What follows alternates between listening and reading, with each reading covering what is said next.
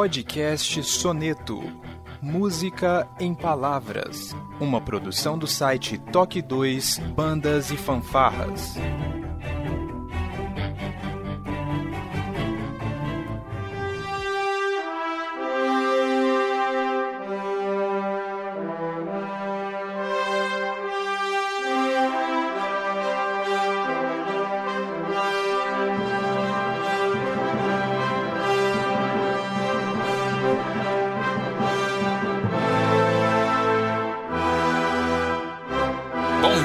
Tarde, boa noite, sejam bem-vindos a mais um Toque 2 Podcast Bandas e Fanfarras no ritmo da vida, na batida do coração. Diretamente de Ribeirão Pires, São Paulo, eu sou Josi Slay e hoje está comigo aqui o professor e trombonista, diretamente de Guarulhos, Felipe Sangali. Seja bem-vindo. Obrigado, Polênia a todos. Olha ousado. É, a, a, galera já vai saber se ele tá xingando ou o que, que ele tá fazendo. O convidado vai falar. O convidado vai falar. Eu quero convidar aqui pra roda diretamente de Recife, o nosso eufonista e professor Fabiano André. Seja bem-vindo, Fabiano. Opa, tamo aí mais uma vez. Muito bem. Normalmente a gente grava à noite, hoje estamos gravando à tarde, em um sábado. Fabiano, quantos graus a sombra? Rapaz, hoje tá chovendo, então tá fazendo um pouquinho de frio, tá 30 graus aqui. tá frio.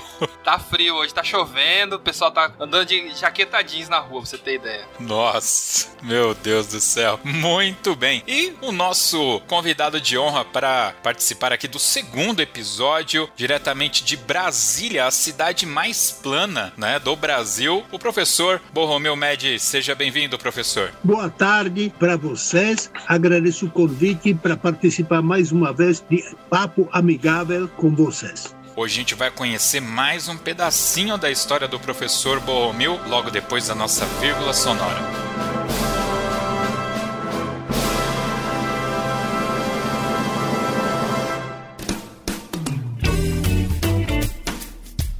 Olá, você está ouvindo o podcast do Toque 2 Bandas e Fanfarras, do site toque2.com.br. Para entrar em contato conosco, você pode acessar as nossas redes sociais através do nosso site ou então pelo e-mail contato@toque2.com.br. E se você gosta do nosso trabalho e deseja nos ajudar a produzir um conteúdo com qualidade cada vez melhor, acesse a nossa plataforma de contribuição pelo site apoia.se toque2 e veja como contribuir. Este podcast tem o apoio cultural do Portal Brasil Sonoro. Clique, ouça e toque.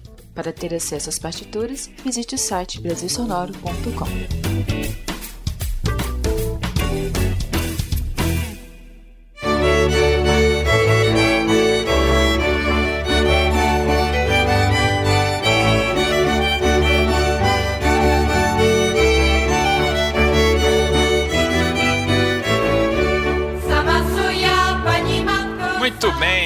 mais um episódio aqui da história de vida do nosso professor Borromil, que quem estuda música no Brasil certamente já esbarrou em algum livro dele. Sangali, você começou xingando todo mundo, o que, que você falou aí? Eu falei boa tarde no idioma tcheco, ah, pesquisa é? internacional aqui. E como que é? Fala de novo agora. Aí o professor me corrige a pronúncia, mas é Dobrei Polene. É Perfeito, já pode emigrar para a República Tcheca. Olha aí, ó. Nada mais que boa tarde. Não, vai virar um, um, verdadeiro tcheco aí. Olha só. Muito bem, no último episódio, o professor falou um pouco sobre a sua vida lá na, na Tchecoslováquia e como que foi a sua transição aqui para o Brasil, para a Orquestra Brasileira no Rio de Janeiro, o início, né, dessa jornada, trouxe a família família para cá e finalmente foi naturalizado como brasileiro. E a partir daí a gente parou no momento que o professor muda para Brasília para se tornar então um professor universitário. Como que foi esse contexto, professor? Como que você recebeu esse convite e o que levou o senhor ser convidado a tomar uma cadeira na, na faculdade é, federal em Brasília? Eu já tive boa experiência didática lá no Rio de Janeiro que vou contar com mais mais detalhes daqui a pouquinho. Então eu já tinha certo nome e quando a universidade procurou um professor polivalente, que é tanto instrumentista como especialista nas matérias teóricas, porque naquela época todo professor tinha que fazer duas coisas: tocar, dar aula de instrumento e também dar aula de matérias teóricas. Então foi escolhido e foi convidado. Na época, reitor não precisou fazer concurso. Vários músicos, não só eu, foram contratados através do convite, sem concurso. Aí entrei no ano 74 na, na Universidade de Brasília. Mas e desenvolvi toda a carreira de professor universitário. Fiquei lá 33 anos, dando aula dessas matérias. Sou fundador da Orquestra Sinfônica do Teatro Nacional. Toquei no Quinteto eh, de Sopros da UNB, viajei, fiz várias viagens internacionais, participei de muitos festivais de música contemporânea e, e, e fiquei lá na universidade até aposentadoria. Mas o que é interessante, como eu virei e por que eu virei professor. Quando a gente estuda no conservatório, todo mundo quer ser virtuoso, solista, quer tocar na orquestra sinfônica, camerista, mas lecionar era, era uma coisa inferior. A gente dizia quem não sabe tocar vai dar aula. Bem, era filosofia naquela época dos alunos. Consequentemente, eu dava muito mais atenção às aulas de instrumentos, aulas musicais e fui, digamos, menos aplicado nas aulas teóricas do conservatório. A gente fazia, estudava para passar, mas sem nenhuma paixão. Inclusive eu, não? Ah, isso eu nunca vou precisar na vida. isso a gente pensa, mas o Deus muda. E quando mudou isso? Exatamente quando cheguei no Rio para integrar a Orquestra Sinfônica Brasileira, não demorou muito e fui convidado para dar aula de trompa no Instituto Vila Lobos, na Praia do Flamengo. Era mais ou menos universidade, mas escola para formar professores. Era meio duvidoso, não aquela escola.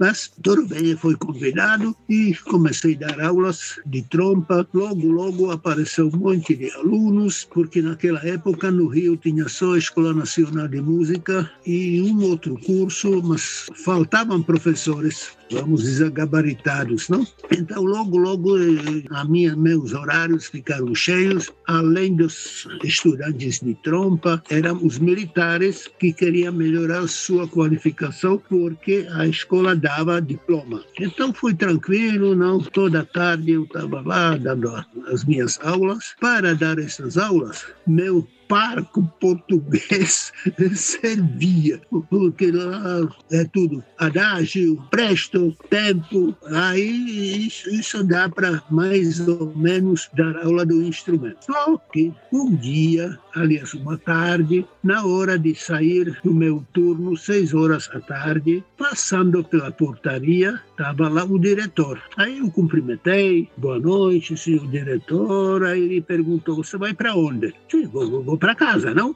Acabaram minhas aulas. Você não vai para casa, porque eu tenho aqui uma turma, está me faltando professor e alguém tem que substituir. Eu não posso deixar 40 pessoas sem professor. Quem vai substituir vai ser você. Sim, mas eu nem falo português, vou, vou fazer lá o quê?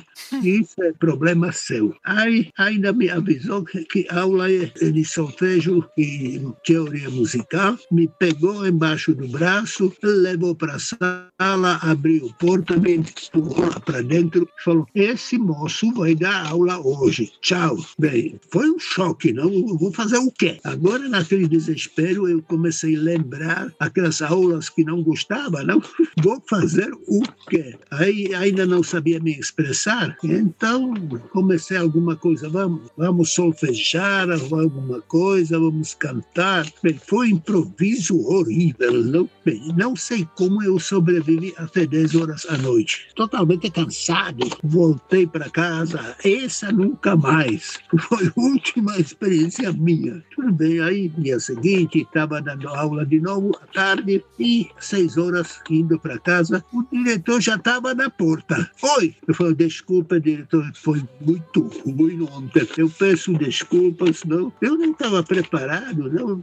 Eu não sei o que fez lá. Ele falou, não sei o que você fez, mas turma gostou. Eles falaram, gente não entendeu quase nada, mas ele se esforçou tanto, não? Aí foi muito simpático e você vai voltar hoje de novo, porque aquele professor tem atestado médico duas semanas e eu não tenho ninguém e você vai quebrar esse galho para mim. Pronto, não, e agora? Bem, então foi mais uma noite de horrores, só que dia seguinte eu já corri para livrarias no Rio e comprei todos os livros em português, porque até lá eu nem sabia como se disse mínima, colcheias, não, não tinha vocabulário, não tinha nada. Professor, me permite, é, como que vocês falam o nome das notas, é, o nome das figuras na República Tcheca? Celá nota, pulka, čtvrtka, osmička, šestnáctka. É bem parecido. É bem, quase igual.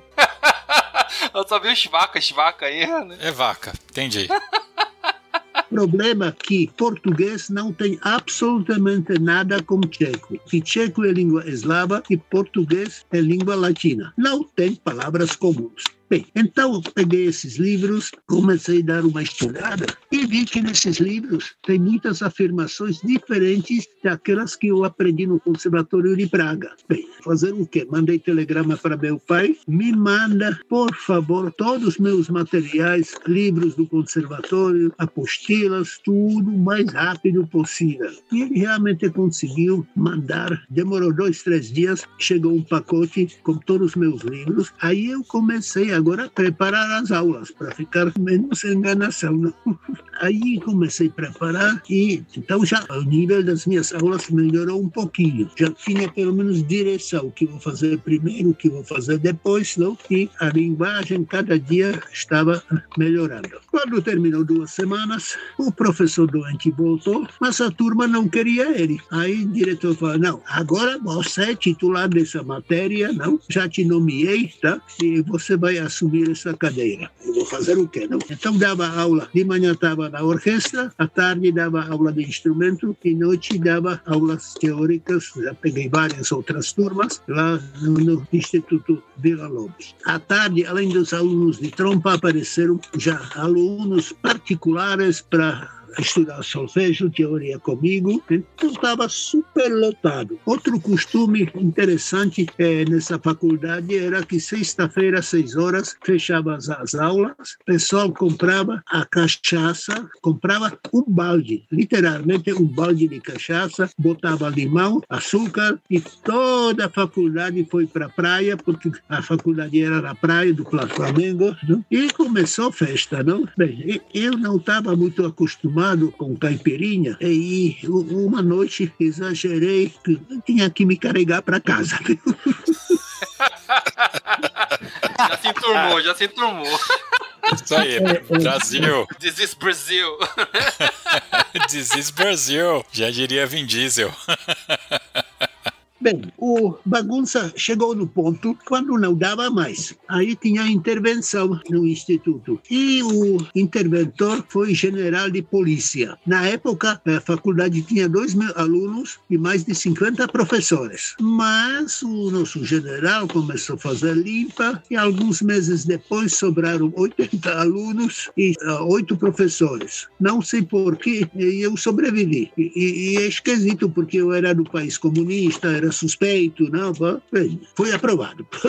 Só que também acabaram minhas aulas particulares que eu usava lá na sala do Vila Lobos, também não podia mais. Bem, eu precisava deslocar meus alunos particulares para outro lugar. O negócio foi criar o espaço no centro da cidade. Um dos alunos do, do instituto era o professor do violão, muito bom, que também tinha escreveu alguns métodos para violão violão, tipo aprenda violão em três semanas, essa linha, não? E ele tinha no centro da cidade os cursos de preparação para a prova, se chamava de madureza, para adultos, não? Para tirar diploma do primeiro, segundo grau. É o supletivo, supletivo. Supletivo. Supletivo hoje, porque nessa época aí era Mobral, hein? É, aquele tira em três meses, segundo grau, aquelas coisas, né? Tava cheio de alunos, estava faturando bem. Aí ele me cedeu uma sala e a secretária da escola para eu poder dar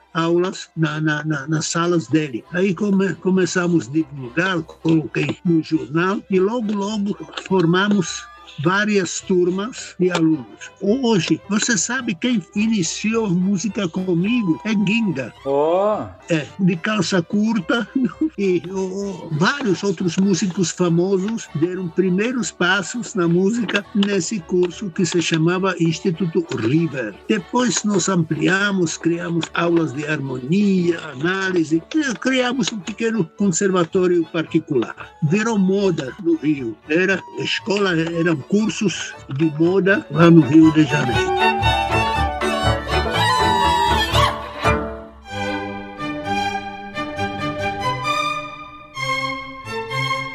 Ô professor, Sim. Tá falando dos alunos, os alunos que procuravam as aulas, é, eles tinham o objetivo de tocar em orquestras, como o senhor falou, ou tinham outros objetivos nessa época? Era ou instrumentista ou futuros compositores. Eu me lembro agora Luli e Lucinha, duas cantoras compositoras que também começaram lá, depois fizeram sucesso. Tem um famoso professor de violão que hoje está no Rio Grande do Sul, depois lembro o nome dele, não? E várias outras pessoas que começaram começaram nesse curso. Bem, então o Instituto Vila Lobos, aquela faculdade, que sob direção do general, além de fazer limpeza, se oficializou, conseguiu a regulamentação e conseguiu colocar os pagamentos em dia, porque lá sempre atrasava um mês, dois meses. Você declarava número de aulas, mandou para a secretaria, eles pagavam conforme aulas dadas. Uma vez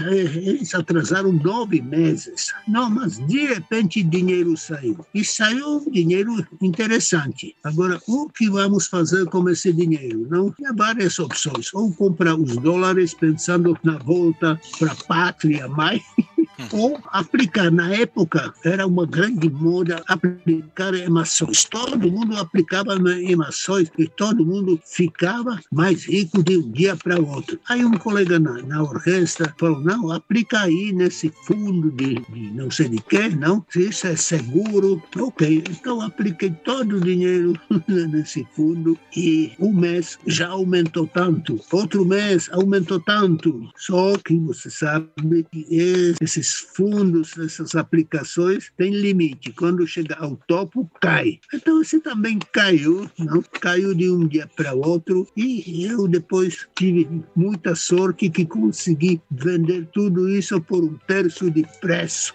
de original que apliquei. Então não fiquei rico.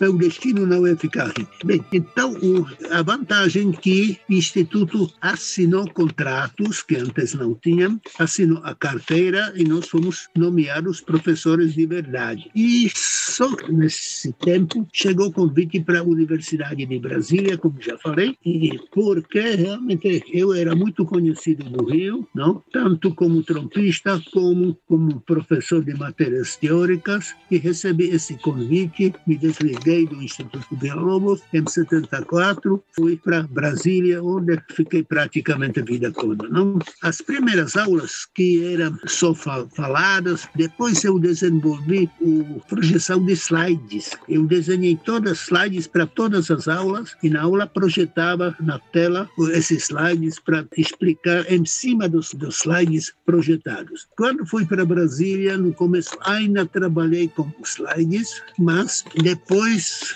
transformei esses slides em apostilas. Aí surgiram apostilas de teoria, apostilas de solfejo, apostilas de ritmo, que eu tinha que copiar no início de cada semestre naquela máquina que roda manivela, não? Mimeógrafo. Mimeógrafo antigo, aquele que saía cor azul e fedia para burro, era de álcool. A gente adorava cheirar a folha quando ia fazer prova. Bem, aí se transformou em apostilas. Só que é um saco no início de cada semestre rodar, sei lá, 50, 60 ou mais apostilas de quase 100 páginas cada, não? Aí eu comecei a pensar para editar isso. Então, o primeiro passo foi ir na universidade e oferecer para a editora da universidade, comparecer do chefe do departamento, é muito bom, tal, que a universidade poderia editar. Foi muito bem recebido, então logo fez contrato de editar as minhas apostilas em forma de, de, do livro. Ok, aí esperando, não? Esperando um mês, um semestre, segundo semestre, e nada. Aí voltei para a editora, como tá? Esse, esse meu livro vai sair? Não, esse ano não dá, mas ano que vem sem falta. E assim foi três anos. Depois de três anos, sempre tinha o livro mais importante de matemática e física para editar, a música sempre ficou para trás. Aí, depois de três anos, fui falar com o diretor da editora, tem alguma notícia, novidade? Não, mas quem sabe ano que vem, por favor, me empresta esse contrato, eu quero dar uma olhada como está. Ele me emprestou o contrato, eu peguei, rasguei na cara dele, joguei na mesa, falei, vai para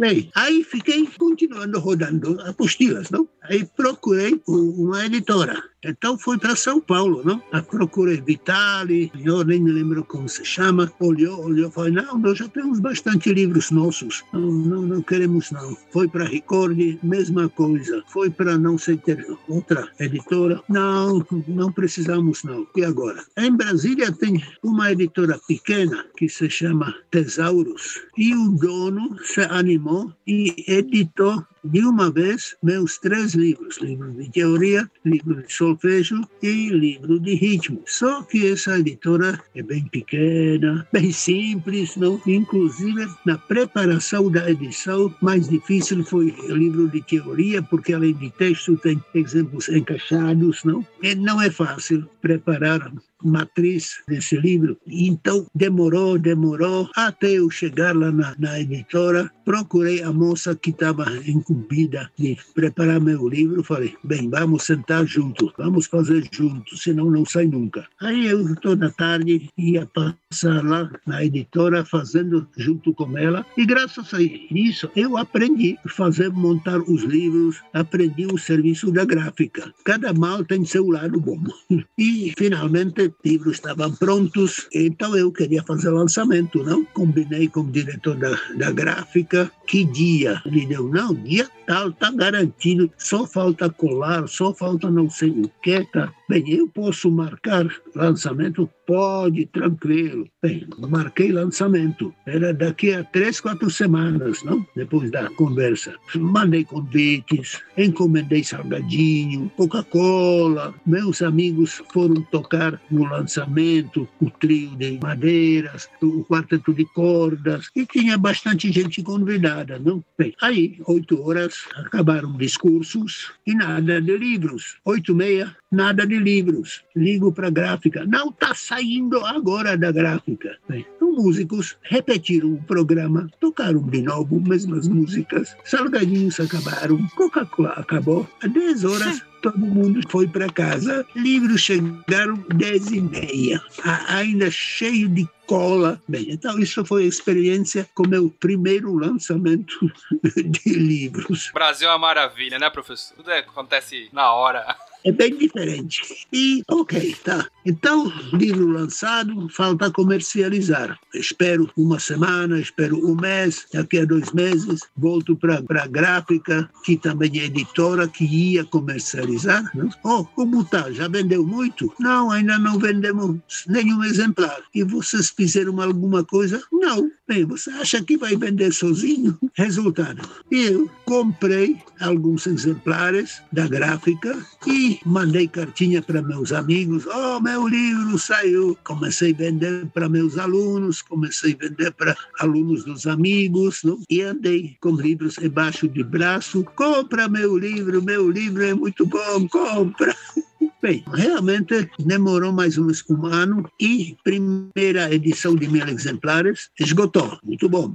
Para fazer segunda edição foi muito complicado, porque não dá, não pode. Foi complicado na editora. E pior é que saiu, já a primeira edição saiu com muitos erros, muitos defeitos gráficos. Não? Segunda edição foi pior ainda. Aí eu falei, bem, para fazer uma porcaria, posso fazer sozinho. Aí abri minha editora. Pronto, agora vou editar sozinho, vou revender sozinho, distribuir sozinho e abri a famosa Musimed. Foi por necessidade, não foi vaidade, não foi nada disso, não, porque eu precisei colocar meus livros em circulação. Nessa altura, o, o senhor estava com quantos livros já prontos? Tinha lançado os três, já tinha lançado primeira e segunda edição, mas estava difícil de lançar uma terceira e, e corrigir os erros que tinha. Isso, tem que, tinha que refazer. Então fizemos numa outra gráfica, não? Refizemos o livro todo, todos os três, e editamos com meus recursos, com meu selo de Musimed, esses livros. E começou parte comercial que também não é fácil, não? Porque tem que abrir firma, tem que contratar contador, tem que alugar sala. Isso tudo são despesas. Para diminuir despesas, eu falei com amigos: escuta, vou, vou divulgar os, os meus livros. Você não quer colocar seus livros também? Eram geralmente amigos da universidade e não demorou muito, eu tinha um pequeno catálogo. Ali comecei a imprimir folhetos, primeiro de quatro páginas, depois de dez páginas, depois de vinte páginas, e mandava pelo correio, consegui endereços da editora da UNB, consegui todos os endereços deles, consegui endereços de várias universidades e comecei a comercializar. Para administrar tudo isso, tinha que alugar a sala e alugar uma secretária. No começo, meio expediente, já que o negócio estava aumentando, foi expediente inteiro. Depois, uma sala já dava, então eram duas salas. E assim, o negócio estava crescendo. Nós começamos a comprar das outras editoras, tanto brasileiras como estrangeiras, até formar uma loja de respeito com livros e partituras de música. Só que despesas subindo, aí você tem que cobrir. Então, além dos instrumentos, tinha que acrescentar, além dos livros, tinha que acrescentar instrumentos.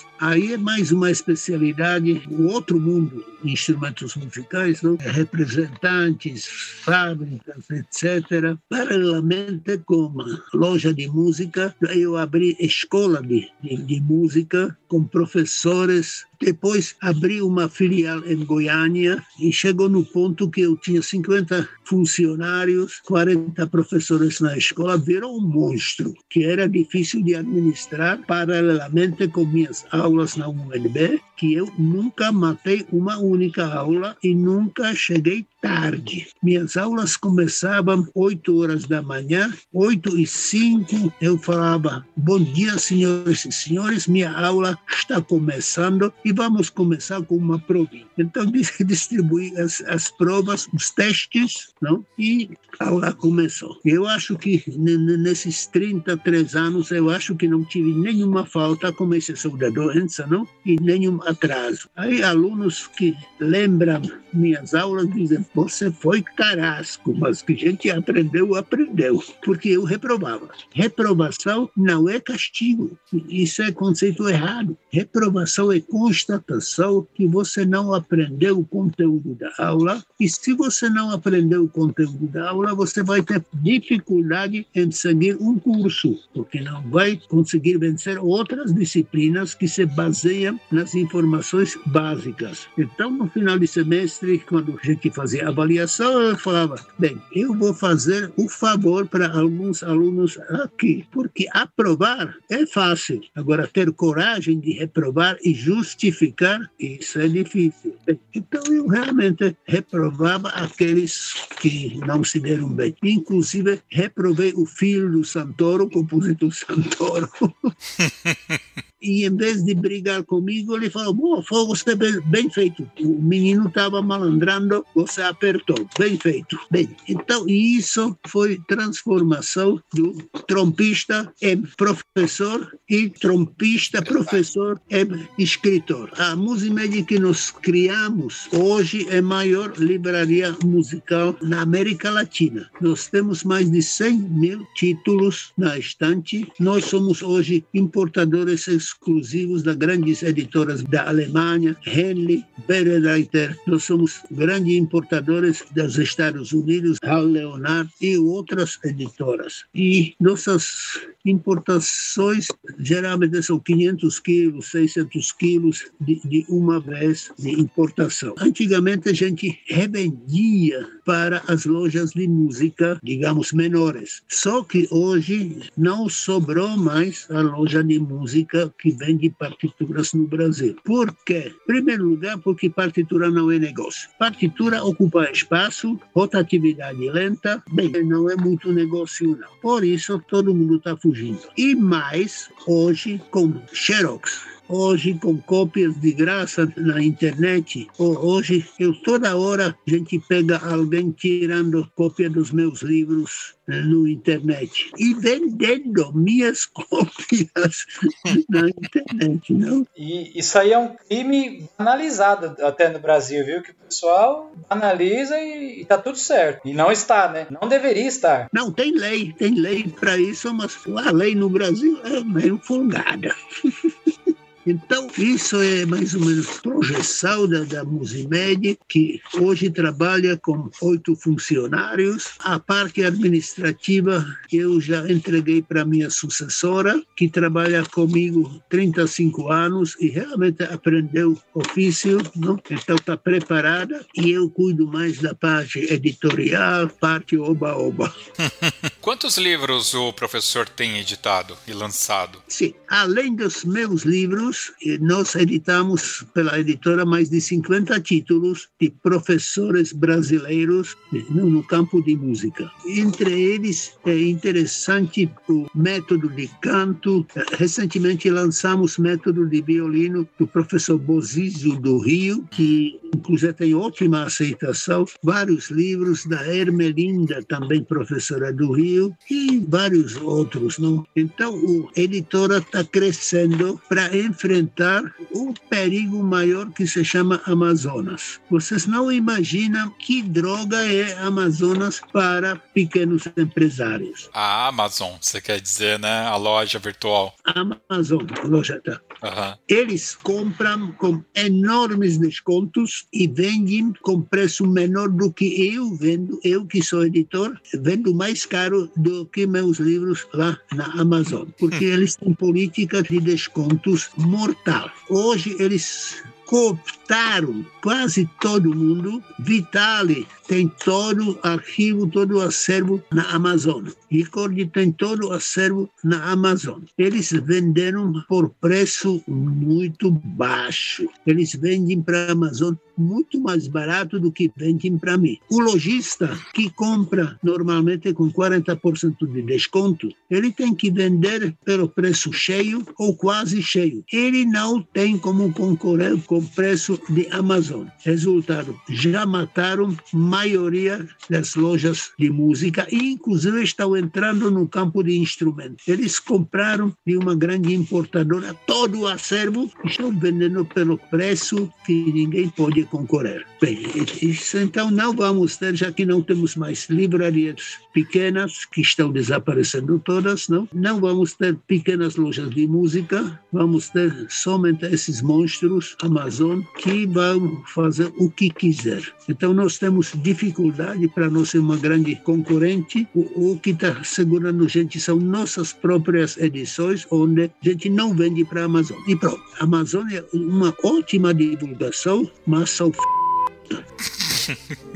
Eu quero fazer mais um questionamento a respeito desse da Amazon, mas antes, quantos livros tem a sua assinatura? São livros essencialmente do professor Borromil. Quantos livros você tem? Eu comecei com três livros: Teoria Solfejo Ritmo, Teoria, a partir da terceira edição, editada pela Musimed. Depois fizemos quarta edição, totalmente reformulada, já no computador, porque antigamente era tudo desenhado à mão. E recentemente fizemos quinta edição, Vademecum de Teoria da Música, com texto correto, contratamos o revisor profissional e realmente agora está o livro definitivo. Não? Esse livro já vendeu mais 120 mil exemplares no Brasil, o que é um sucesso absoluto. É igual como livro de um detetive qualquer, romance qualquer.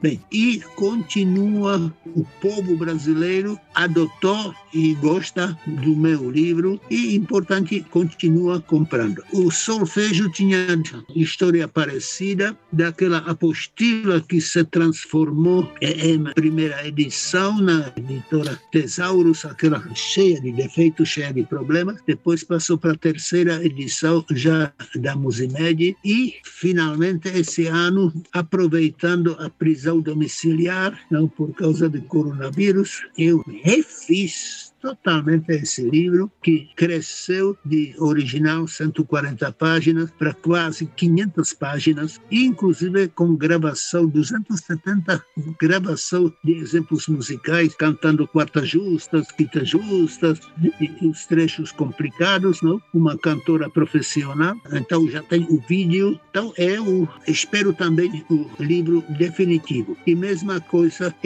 esse em nome do, da última edição se chama solfejo racional. Quer dizer, pensa primeiro antes de abrir boca para cantar. Solfejo, o que é solfejo, gente? Para que serve solfejo? Isso é o primeiro problema. É para cantar bonitinho? É método de canto? Nada disso. Para aprender a ler as notas? Nada disso. Finalidade do solfejo é desenvolver ouvido mental. O que é ouvido mental? Você lê a partitura e escuta tudo que está escrito sem precisar tocar no piano, tocar no trombone ou do instrumento. A mesma coisa como quando você lê romance, aí tem uma cena de amor, etc. Você não precisa ler em voz alta para imaginar a cena. Você simplesmente lê e vê aquela situação como se fosse no filme. Mesma coisa com solfejo. Você lê a partitura e escuta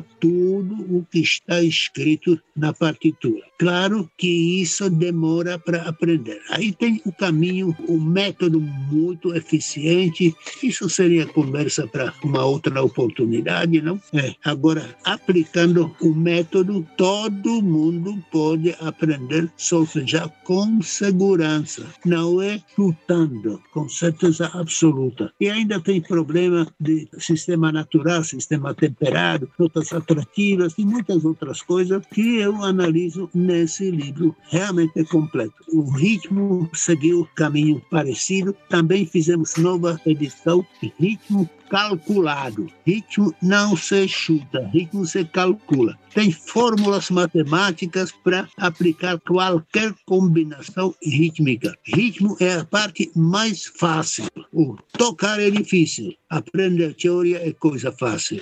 Solfejar dá para aprender. Ritmo dá para aprender. Se você segue as fórmulas e, em primeiro lugar, principalmente está pensando o que vai fazer, isso é fácil. Então, o ritmo se chama ritmo calculado, porque você tem que calcular antes de decidir cada nota onde entra, em que tempo é, que parte do tempo é, como se executam essas subdivisões, se é que altera, se estão semicolcheias, sempre decidir em que lugar do compasso aparece aquela pequena notinha. Bem, além disso, tenho aquelas, aqueles dois livros divertidos, um que falei na semana passada, Vida de Músico Não é Fácil, e tem outro livro também nessa linha de fofocas musicais, que se chama, que inclusive queria na, na, no final falar, a música é coisa séria, mas nem sempre. Aquele nem sempre tem dezenas e centenas de histórias que acontecem no mundo de música. Então, e basicamente é isso que estou preparando outros livros, estou que estou estudando todo dia, estou que estou trabalhando até 11 horas da noite, estou. Enquanto a gente está jovem, não pode ficar parado não, não? Verdade.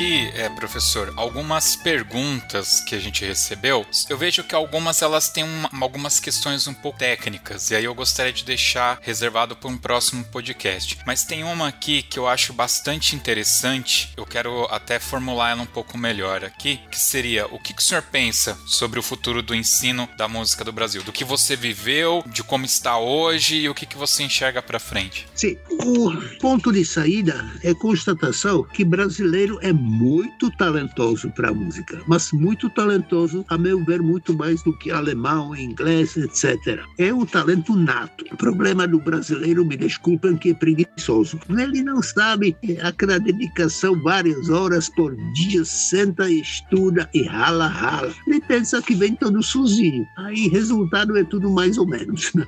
É. Bem, os cursos de música no Brasil estão melhorando muito nos últimos tempos, porém, com esse coronavírus, que não tem mais aula presencial, complica muito. Eu realmente não sei como ensinar trompa via internet. Teria problema. Não, não sei fazer isso, não. Então, ensino, não só de música, como todo ensino, vai passar por uma grande mudança no mundo inteiro. Hoje, no Brasil, tem várias escolas boas. Eu, eu gosto muito, muito da escola de Tatuí, é, é muito boa e tem vários outros centros, é, algumas faculdades que, que estão produzindo excelentes músicos. Por exemplo, hoje não faltam no Brasil trompistas. Hoje já tem tantos trompistas não, que colocando um em cima do outro podia fazer uma represa. Não? E bons trompistas, o que antigamente não tinha. Quando a gente chegou, faltavam, por exemplo, trompistas. Não? Então eu sou muito esperançoso porque principalmente tem bons professores novos que estudaram no Brasil e foram fazer aperfeiçoamento no exterior. Então, tenho muita fé e muita esperança no ensino de música no futuro. O fato que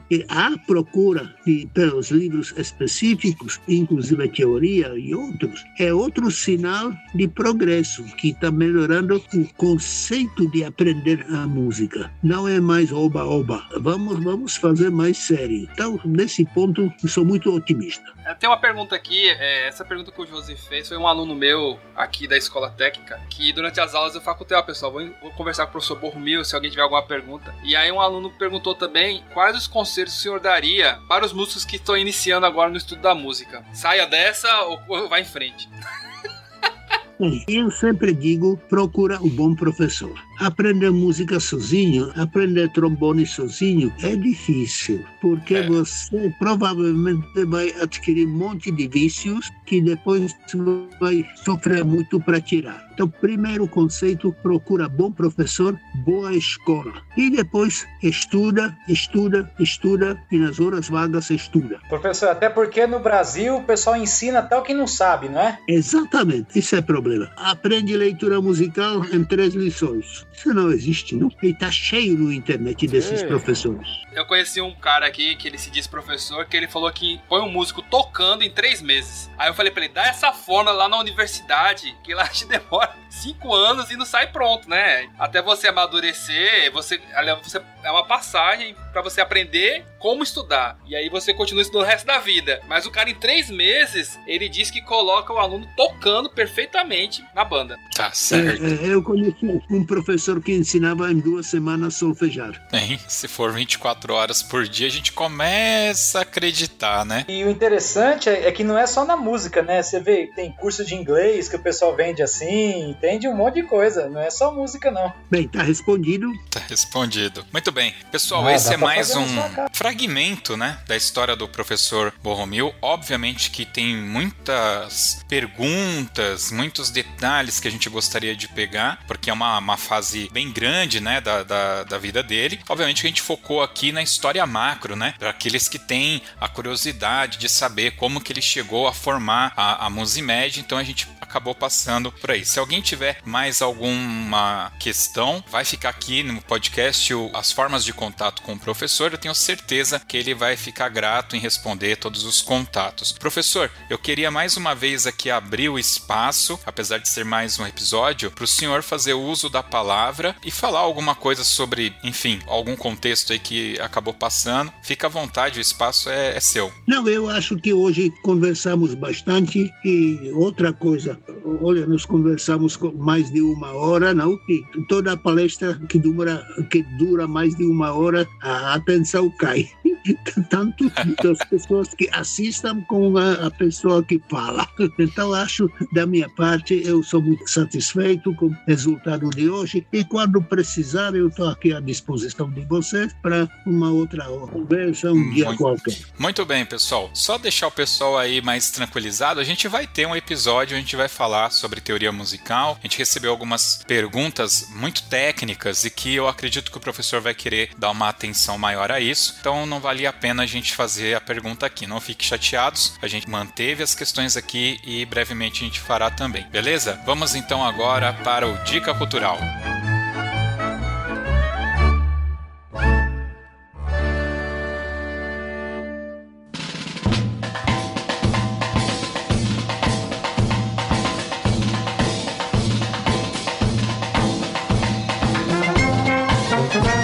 Meus queridos, dica cultural, aquele momento em que os nossos convidados, os nossos amigos aqui, dão uma dica, né, de um filme, de um livro, enfim, de qualquer coisa aí bacana pra gente se divertir nesse momento de pandemia. Vamos lá então, Felipe Sangali. Bom, a minha dica é uma série, tem no Netflix, de um tema que eu gosto muito, que é Fórmula 1, que é o Drive to Survive, é o Dirigir para Sobreviver. Terceira temporada que estreou agora e fala da temporada da Fórmula 1 de 2020. Sensacional. Eu não terminei de assistir ainda, mas tá fantástico o que eu já assisti o estilão da série é, é bem bacana. Legal. E aí, Fabiano, qual que é a sua dica cultural? Cara, eu. é, essa semana passada voltou a, a ser apresentada na TV uma série que eu gostava pra caramba. Pelo menos a primeira temporada eu gostei pra caramba. E aí eu vou indicar ela pra quem curte, né? Tem aí ah, já os boxes pra vender e tal, que é a série Heroes. A primeira temporada eu achei muito legal. A partir da segunda, terceira, quarta já foi em declive. Mas a primeira é muito legal, a, a temática, né? Tem um mistério, tudo envolvendo ali. Eu achei legal. É uma, uma, uma diversão legal aí pra quem quer começar uma série, não sabe? Nunca assistiu. É sobre temática de, obviamente, no nome já fala que é de heróis, né? Então acho interessante. Muito bem, essa série ela entraria em outra classificação pra mim, tá? Mas não, deixa não, quieto. Não, não, não, não, não, não. A primeira temporada, a primeira temporada, pô. Essa que você pensou aí é Jaspion que entraria. Olha!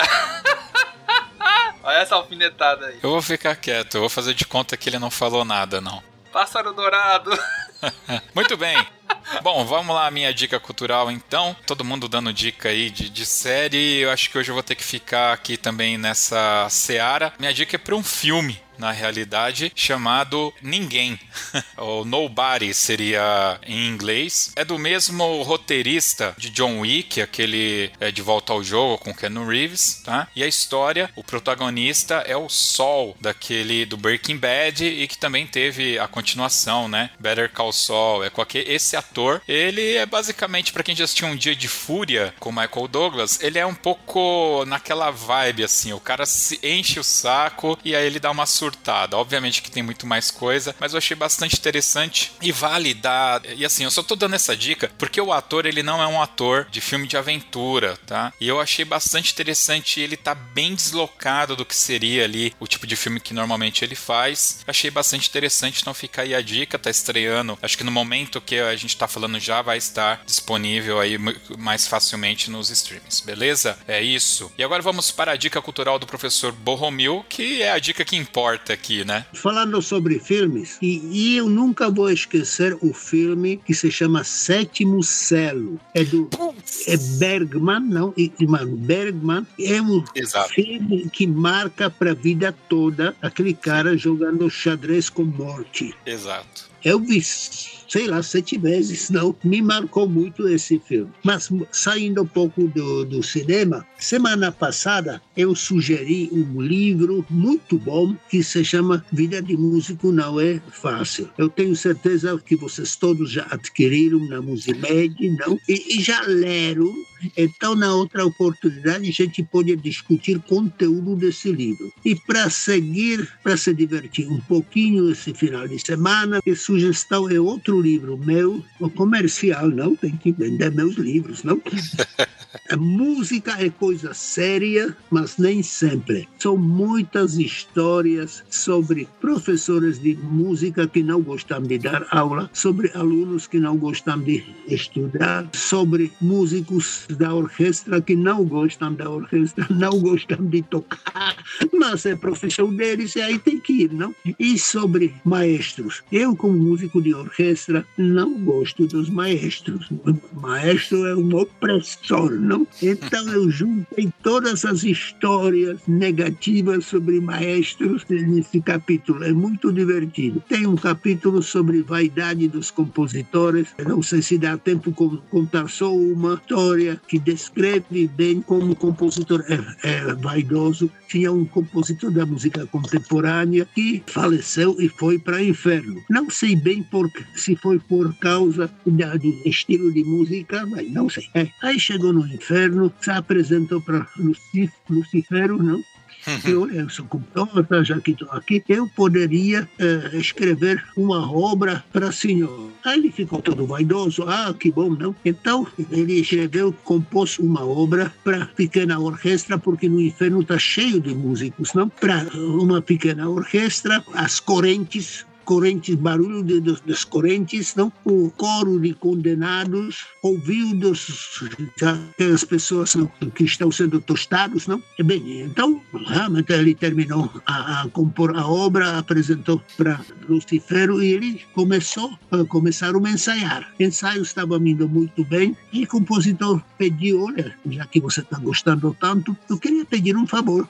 Eu queria dar uma visitinha na minha velhinha, não? É, coitada, está triste que você me levou. Só, só 24 horas queria visitar ela. Tá bom, você merece. Aí chamou aquele um diabo, não? E o compositor entrou nas costas dele e levou ele até a residência dele. A mulher ficou toda feliz, é, aqueles beijos, abraços. Imagina aquela noite caliente, não? Aí mas ele falou no dia seguinte, bem, eu tenho que voltar. Não, você não vai voltar, não. Eu não deixo. Aí ficou esperando o diabo com o curso na mão. Aí quando o diabo apareceu, em nome de Jesus, o diabo tinha que sair, não? Não tinha jeito. Voltou para o inferno, falou Lucifer, olha, aconteceu isso e isso. A mulher não deixa levar, não. Ah, é? Deixa comigo. Aí foi o próprio Lucifero lá na porta do compositor, a mulher lá com cruz. Não, ah, não deixa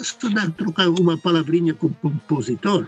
Escuta, eu não sei o que aconteceu, está dando problema nas trompas. Acho que é erro de transposição, não? Porque está tocando desafinado. Imagina esse tipo de música desafinado, não é?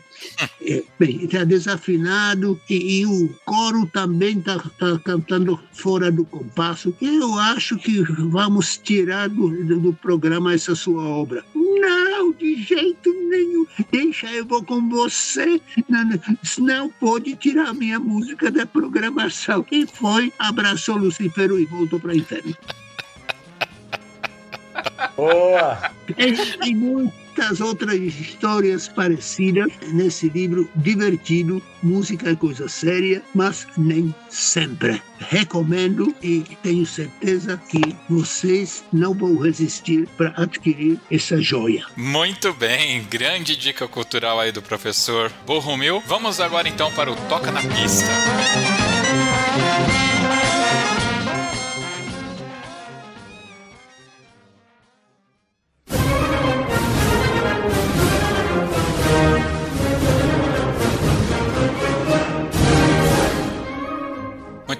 Professor, mais um Toca na Pista, mais uma chance aqui da gente ouvir uma pérola, né? Uma música bem bacana aí que de alguma forma faz parte da sua vida. A obra muito importante para mim é do compositor tcheco Bedřich Smetana. Olha meu meu amigo que fala tcheco, não? Bedřich Smetana, Minha Pátria. É ciclo de seis poemas sinfônicos descriptivos. Cada tema é um tema da história do povo tcheco. Primeiro movimento é Vyšehrad. Vyšehrad era um castelo no século IX, no centro de Praga. Aí começa com toque de harpas e simboliza aquele, aquele cantador antigo, não com lira, que vai contar a história do povo tcheco. O segundo poema sinfônico é mais conhecido, é Vltava ou em tradução Moldávia. É novamente é, peça descritiva, começa com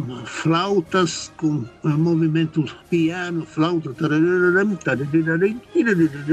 e que simboliza a nascente do rio nas montanhas, que está descendo com o tempo, ele, ele engrossa, a música também engrossa, não? e até se transformar em pequeno rio, está descendo, passa pela uma vila onde tem festa folclórica, e isso é oportunidade para compositor acrescentar várias danças populares, não? Depois rio está crescendo, está descendo, é, passa pelas cachoeiras, aí depois vai descendo, já é Rio Grande e passa ao lado da capital Praga. E terceiro movimento, terceira poema está aqui também interessante, se chama Charca, é da época das, da luta quando as mulheres lutavam contra os homens. Alguma coisa como as Amazonas, não? Então criaram seus próprios castelos e homens eram escravos e quem mandava era mulher, como há hoje, não? Então, depois, no meio tem, tem história como as mulheres conseguiram vencer. Quarto movimento é Shiroke Rodnelani, é descrição da natureza tcheca, dos campos de trigos e natureza, natureza tcheca. Quinto movimento é Tabor. No século XV, houve um primeiro movimento protestante na Europa, depois depois que o profeta tcheco Jan Hus foi queimado pela Inquisição. Daí começou o grande movimento fé protestante começou na Europa 100 anos antes do Lutero, na, na, na República Tcheca, na, no Reino Tcheco. Não? Então tem uma cidade que era sede desse movimento que se chamava Tabor. Então é um movimento cheio de corais medievais, não? heróis. E finalmente o último movimento, Blanik, é uma